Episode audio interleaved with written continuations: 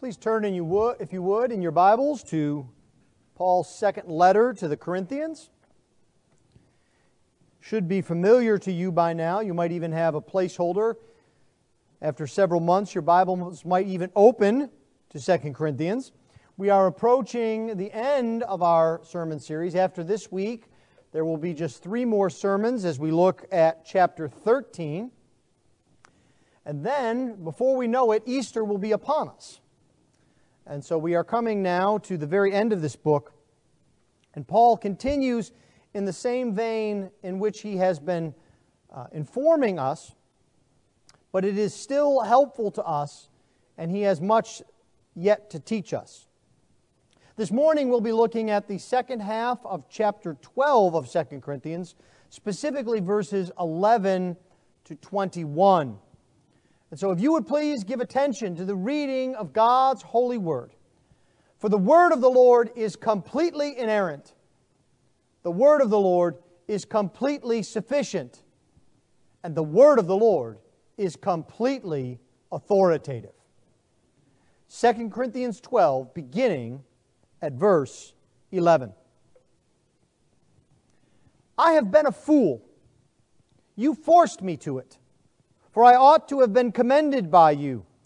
For I was not at all inferior to these super apostles, even though I am nothing. The signs of a true apostle were performed among you with utmost patience, with signs and wonders and mighty works. For in what were you less favored than the rest of the churches? Except that I myself did not burden you Forgive me this wrong. Here, for the third time, I am ready to come to you, and I will not be a burden, for I seek not what is yours, but you. For children are not obligated to save up for their parents, but parents for their children. I will most gladly spend and be spent for your souls. If I love you more, Am I to be loved less? But granting that I myself did not burden you, I was crafty, you say, and got the better of you by deceit. Did I take advantage of you through any of those whom I sent to you? I urged Titus to go and sent the brother with him. Did Titus take advantage of you? Did we not act in the same spirit? Did we not take the same steps? Have you been thinking all along that we have been defending ourselves to you? It is in the sight of God that we have been speaking in Christ, and all for your upbuilding, beloved. For I fear that perhaps when I come, I may find you not as I wish, and that you may find me not as you wish. That perhaps there may be quarreling, jealousy, anger, hostility, slander, gossip, conceit, and disorder. I fear that when I come again, my God may humble me before you, and I may have to mourn over many of those who sinned earlier and have not repented of the impurity, sexual immorality, and sensuality that they have practiced. Thus far, the reading of God's holy word. Let's pray for his blessing upon it. Heavenly Father, we thank you that you have opened up your word to us. That not only have you given it to us, but you have given to us your Spirit to guide us into all truth. We pray this morning, Lord, that you would attend our way, that you would illuminate your word so that we might learn who you are, what you have done, what your promises are. This we ask in Christ's precious name. Amen. We have spent some time in this book of Second Corinthians, and so most of you know by now that this letter focuses on Paul's defense of his ministry. As a result, it's a very personal letter perhaps Paul's most emotional letter, and it is very direct as Paul addresses the church at Corinth. But this letter is also about the strength and the health of the church. Paul is not just concerned for himself, he's concerned for the church, the congregation at Corinth. In fact, Paul uses the word or preposition for or on behalf of more times in this letter than in any other letter. For you, he will say so often, on your behalf. More than twice as often in, the, in this letter than in the pivotal book of Romans. So, Paul is about to describe a visit that he's going to undertake. And as he begins to describe it, he tells the congregation what the church should look like. They need to reject the teaching of the super apostles, and they need to instead look to the gospel. Paul has given them the truth.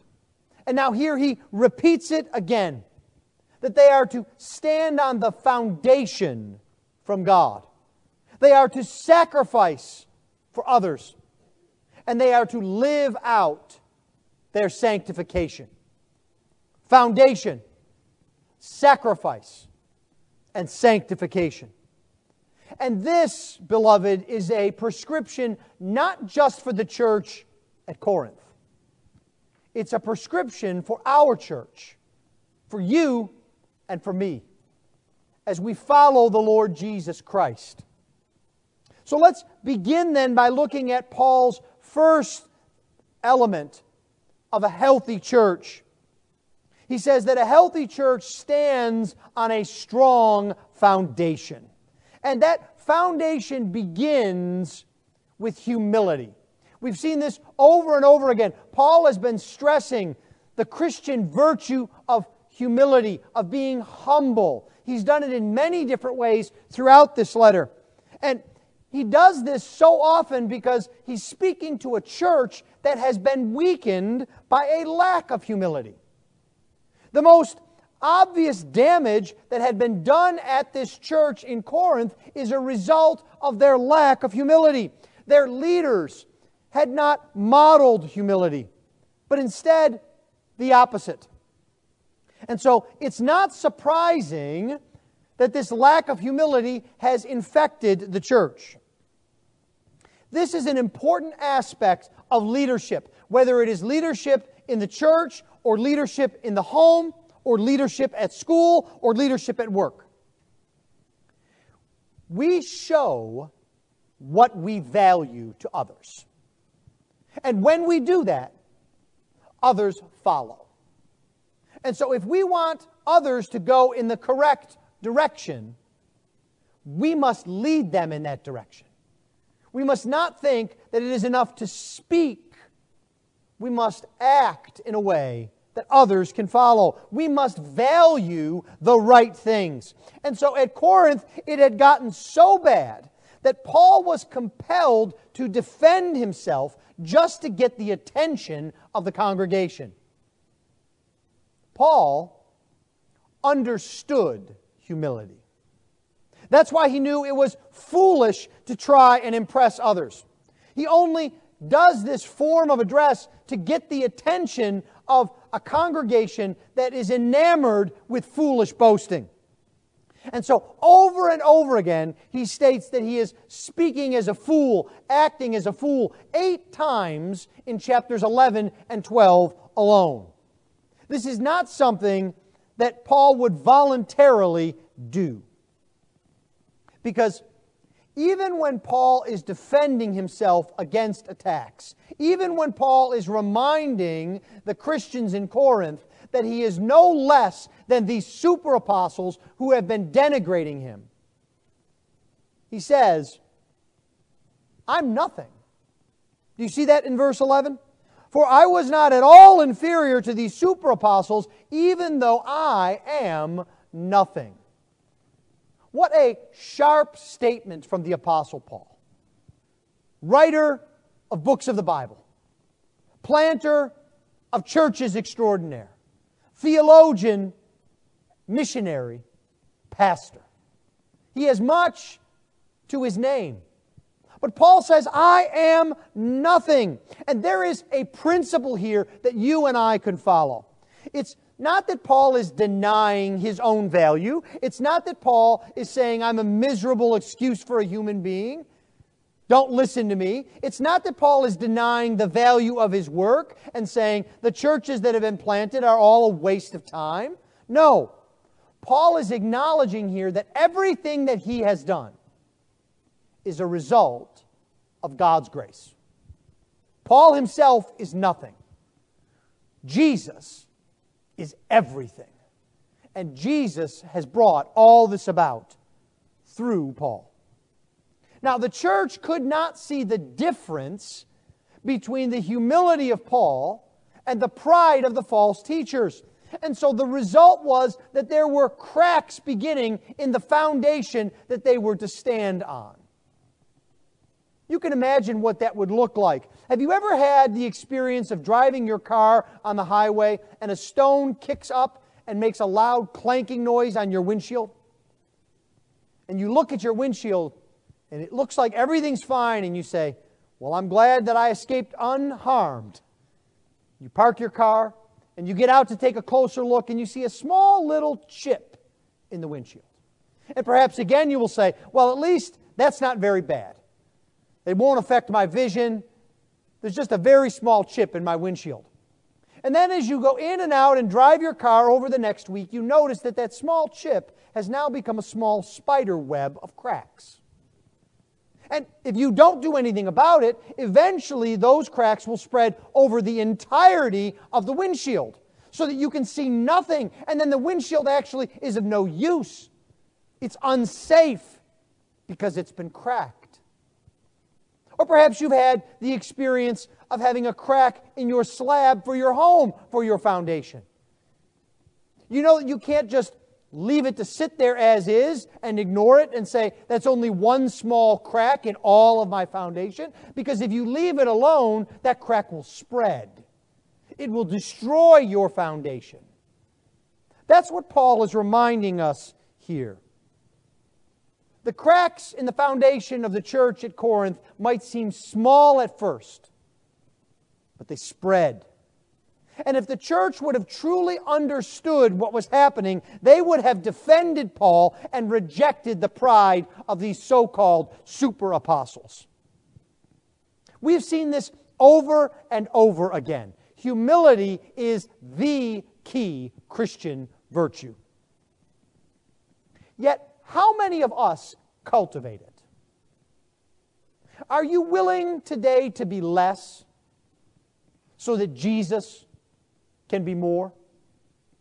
Humility is the foundation of the Christian church. But Paul also goes on to describe this foundation as being laid by God. God is responsible for the foundation. Paul wants us to see that it is God who is at work. The foundation of this church is not only seen in Paul's humble life and his ministry, no, it is also seen in God's verification of the gospel ministry. He says this here in verse 12. The signs of a true apostle were performed among you with utmost patience, with signs and wonders and mighty works. God knows us.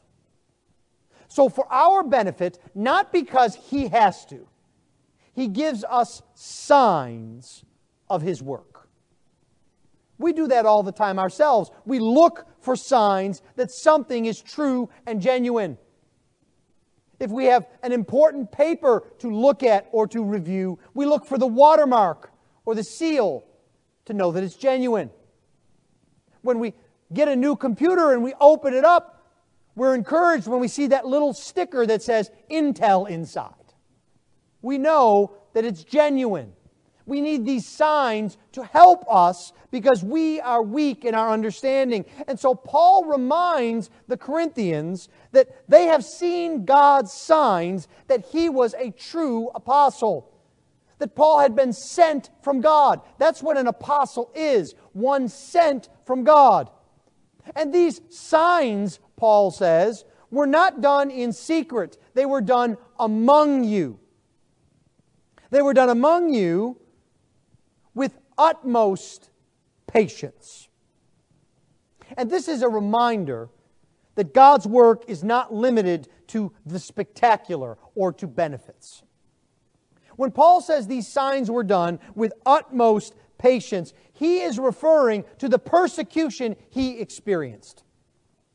So often, modern so called miracle workers want you to believe that they can work miracles because they are the healthiest, wealthiest, most powerful people on the earth. But Paul actually tells us the exact opposite. He says he was weak, he struggled, he was persecuted because the signs were not to vindicate Paul.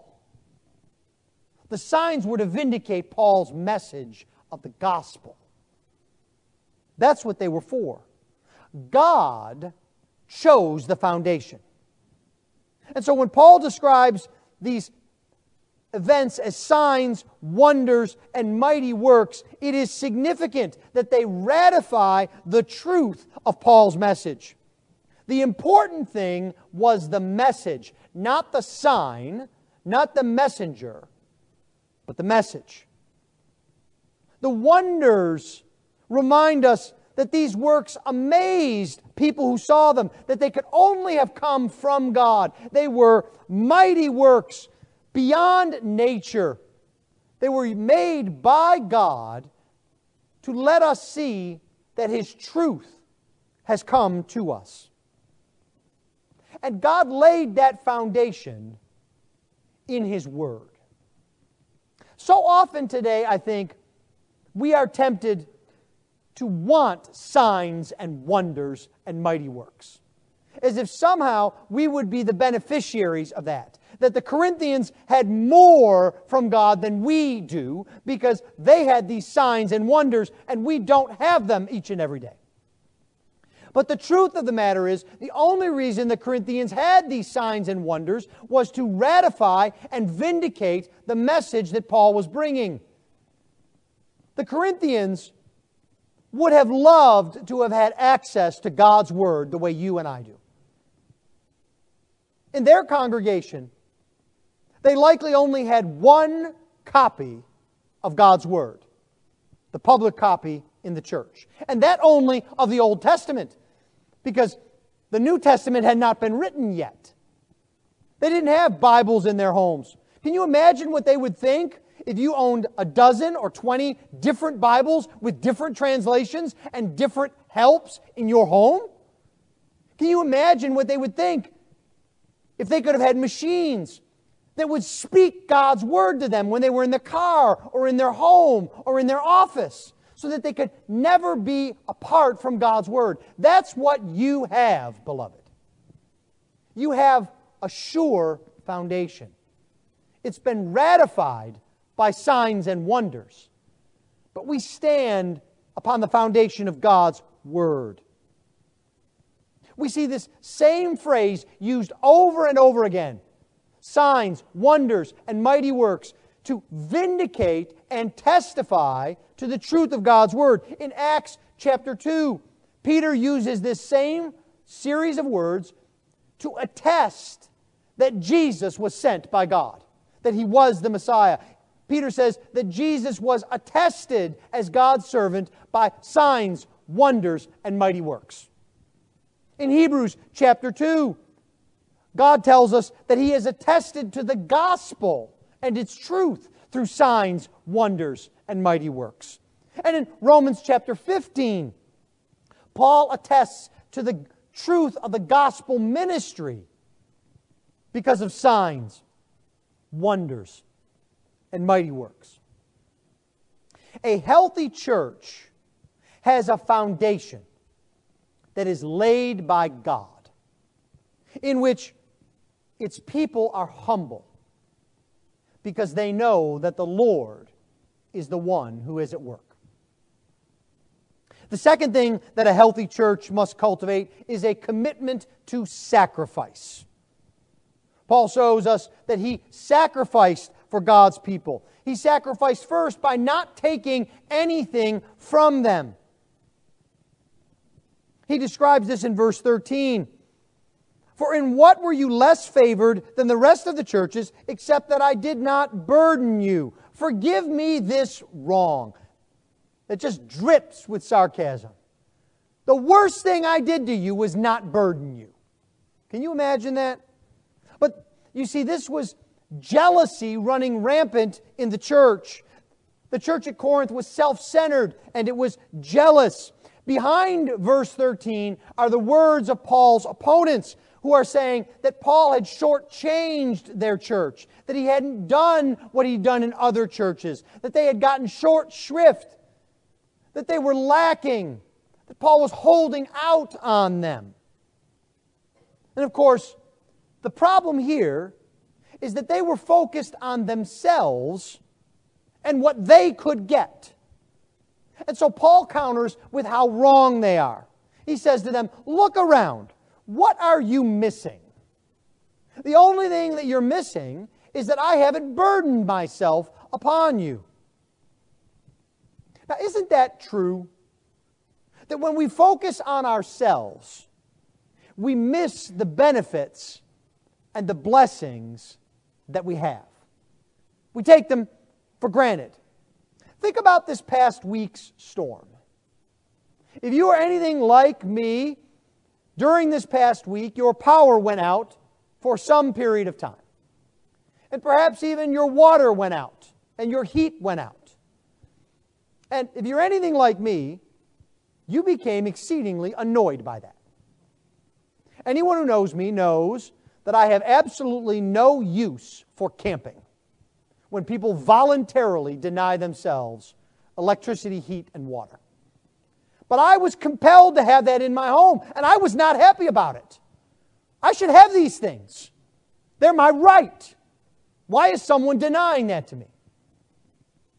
And what I didn't do was stop and think that right now, as we sit here, there are hundreds of millions of people around the globe that don't have electricity every day, that don't have heat, that don't have clean, drinkable, running water. You see, I became so obsessed with myself and my own needs, I forgot how richly I have been blessed by the Lord my God. That's what can happen to us. And so Paul has to remind the Corinthians that he was not a burden to them. In verse 14, he says, Here, for the third time, I am ready to come to you, and I will not be a burden, for I seek not what is yours, but you. Paul didn't burden them, he actually provided for them. In fact, he wanted their good more supremely than his own. He could think of no better way to express it than to say, I seek not you, or excuse me, I seek not yours, but you. Here, Paul is modeling Jesus. Jesus does not want your stuff.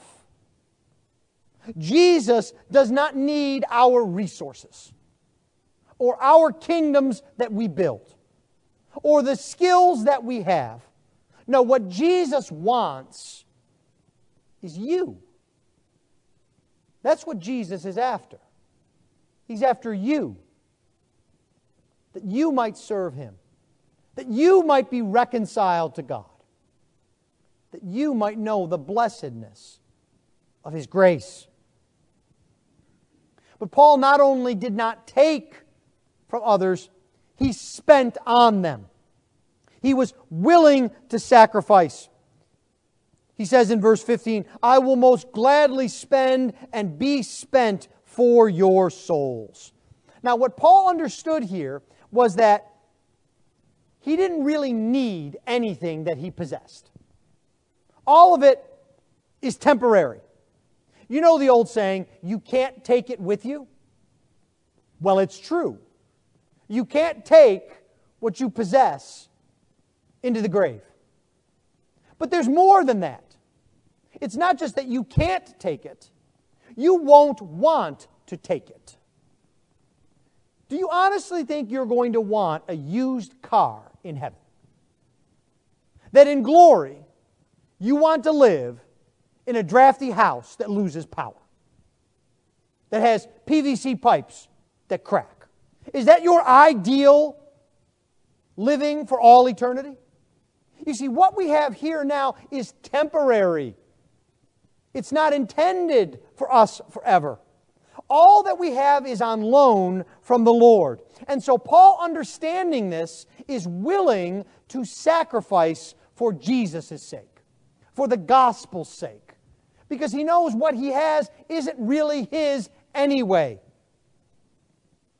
I think perhaps one of the most poignant quotes about this comes from the martyr missionary Jim Elliot. He said, He is no fool who gives what he cannot keep to gain what he cannot lose. That is the mentality that we must have. And so we have to think about not only our eternal benefit, but we have to think about others' eternal benefit as well. That's what drove Paul. And so he uses two very vivid words that he will use up all of his resources. He says, I will most gladly spend and be spent. And there is a sense in which we lose some of the force here in English because as you look at it, it's the same word that Paul uses twice to spend. But these are two different Greek words. They're very closely related. But the second is more intensive. It is a doubling down, if you will. Paul says, I am ready to be exhausted, to give up what I have, to spend, and I am willing to be spent completely so that there's nothing left. Does this describe your life? Are you willing to give up what you have for others? Because that is the way of Christ. It's what Jesus did for you. He gave up what he had that you might have life. He gave up what was his own so that you might know the forgiveness of sins. As we follow Jesus, can we do any less than that? To sacrifice for others. Now, notice also that Paul had the right priorities He's willing to sacrifice material things to save souls. Paul is not trying to make the Corinthians' lives easier for them. He's not focused on society or on politics or on culture. He's not saying, I'm willing to be spent so that there's more equality in Corinth. Or I'm willing to give up everything I have so that the Corinthian congregation has a greater political influence at Corinth. No. He's focused on one thing. Do you see it? Your souls. That is always the focus of the gospel. Do not let anyone take your eyes off that. Souls are the most important, they are the most valuable. The gospel is about eternal change and reward, not temporary material helps. And Paul spent, in spite of the response he received from the Corinthians, we might respond to Paul and say, you know, I'd like to spend for others. But no one responds well to me. I wish people around me would honor the gospel, would believe it, would appreciate when I share it with them. But when I try to help others, they don't have gratitude. They're not appreciative. What do I do with that, Paul? Well, Paul understands this. Even though the Corinthians responded to him, he says, with less love, he still loved more. This is perhaps the hardest thing for us to do to love our enemies, to bless those who persecute us. But that is what we're called to do. More and more opportunities, beloved, will come up for you to experience this. As our society and our culture turns more and more against God, against His Word, and against the church, you will have opportunities to pour yourself out to your family, your friends, your neighbors, your coworkers, and they will not be appreciative of it. At least at first. We must spend and be spending. Leave the results to the Lord. The third thing about a healthy church is that it must take seriously growth in Christ. We call this sanctification. Becoming more and more like Jesus, more and more holy. And so, Paul is focused upon this as well. Because Paul's accusers were projecting their own thoughts and their own sins onto Paul. Look at verse 19. Have you been thinking all along that we have been defending ourselves to you? Paul's opponents were telling the church that Paul's just trying to defend himself. He's just trying to get the upper hand. He just wants to take advantage of you. And of course, that would be obvious to them because that's exactly what they did. They were mistreating and robbing this congregation. They were constantly defending their own actions. They were telling the Corinthians why they needed to be their servants, why they needed to do everything that they said, why they needed to hand over their money. And so they tried to make all of Paul's efforts and all of Paul's teaching about himself.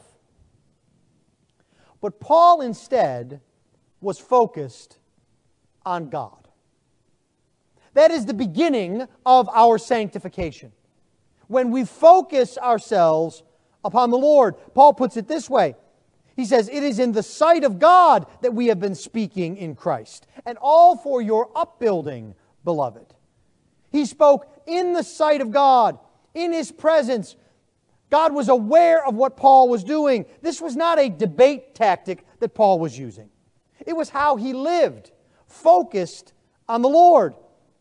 Way back in chapter 2, verse 17, Paul uses this exact same phrase to tell them that he was not a peddler of God's word, but he spoke God's word in the sight of God in Christ. It describes all of Paul's ministry and life. This is the mentality of a sanctifying church. Believers speak and live coram deo, that is, in the presence of God. They know that God is the only audience who matters. They are willing to be judged wrongly by others. They are willing to be thought foolish by the world. They don't focus on the world and its judgments. They only look to the Lord. He is their standard. And this meant that all of this was planned for the benefit of the Corinthians. When our focus is on Jesus, His mission is the most important. And His mission is the building up of His people. So that's what Paul was looking for. He tells us it was all done for your upbuilding. Now, there is a crucial distinction to be made between justification, being made right with God, and sanctification, growing more and more in Christ. We must have each of these in our Christian life. It is not sufficient simply to come to faith in Jesus Christ and then not to obey Him, not to follow Him. If we don't follow the Lord Jesus, we haven't truly believed. And we can't follow Jesus until He has first made us redeemed sinners. We must be justified, and then we must pursue sanctification. That is a healthy church, what Paul is saying. We are called to put sin to death so that we might be more and more like Jesus. And this is not something we can do on our own, but we must do it by God's work of grace. And we must want that for others around us as well. Paul so believes this that he concludes this section by voicing his fears. This need to kill sin, to become more and more like Jesus, is so important that Paul is not afraid to give voice to his fears. He wants this church, he wants you to kill sin and to grow in grace. His great desire for the church is that they would follow Jesus. And a church that is not focused on the Lord and that is not sacrificial will tolerate sin. And when Christians tolerate sin, that shows itself in the body of believers. The sins that Paul lists in verse 20 are harmful to the peace and unity of the church quarreling, jealousy, anger, hostility, slander, gossip, conceit, and disorder. Do you see? He's describing problems in the church, but they arise out of sin in believers. And so, if we would have our church be a place where there's no quarreling, where we're not jealous of one another, where we are calm and not angry, where there's no hostility among people, where we don't speak ill of others, we don't slander or gossip, but we speak well of them and build them up. If we want order and not disorder and chaos, we must be killing sin in our lives. That's what Paul is telling us. I have to put to death sin in my own life if I love others around me. Let me say that again. If I love others around me, I must put sin to death in my life. Husbands, if you love your wives, you must put sin to death in your life. Wives, if you love your husbands, you must put your sin to death in your life. Children, if you want harmony in your home, you must put to death the sin in your life. There is no escaping it. That's where sanctification begins. Now, that doesn't mean that sanctification is easy. I don't say that as if you flip a switch and sin is gone in your life. I don't say that to mean that it's an easy task to rid myself of sin. No, it is a daily battle, month upon month, year upon year. But if Paul delighted to see his children walk in the truth, then it pained and humbled him to see them living in error. That's why he says, I fear when I come, I may not find you as I wish. God may humble me. I'll be discouraged to see that you are still wallowing in that same sin of impurity, sexual immorality, and sensuality that you practiced previously. But there's hope, Paul says you can repent. He says it in the negative to them. I don't want to come and see that you've not repented. So, of course, what that means is he wants to see that they've repented. That's the hope for the Christian. Repentance is a grace of God, it is a gift of God. And what repentance is, is a turning from sin and a turning to Jesus. Leave your sin and come to Jesus. Now, again, this is not an easy thing. It means reading God's Word, meditating upon God's Word so that you can spot the sin in your life.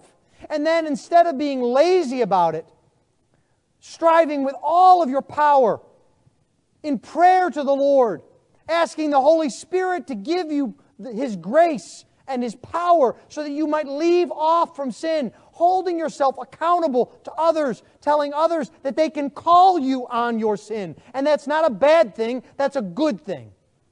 And that they can point you to Jesus. Because if we struggle with sin without the hope of Jesus, we are of men the most miserable.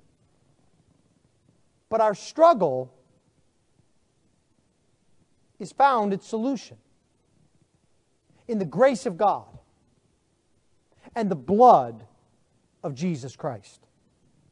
We have hope because there is no sin that is so great that it cannot be repented of. In conclusion, it may seem like Paul wants us to become the perfect church with perfect Christians immediately. But that's not what he's told us.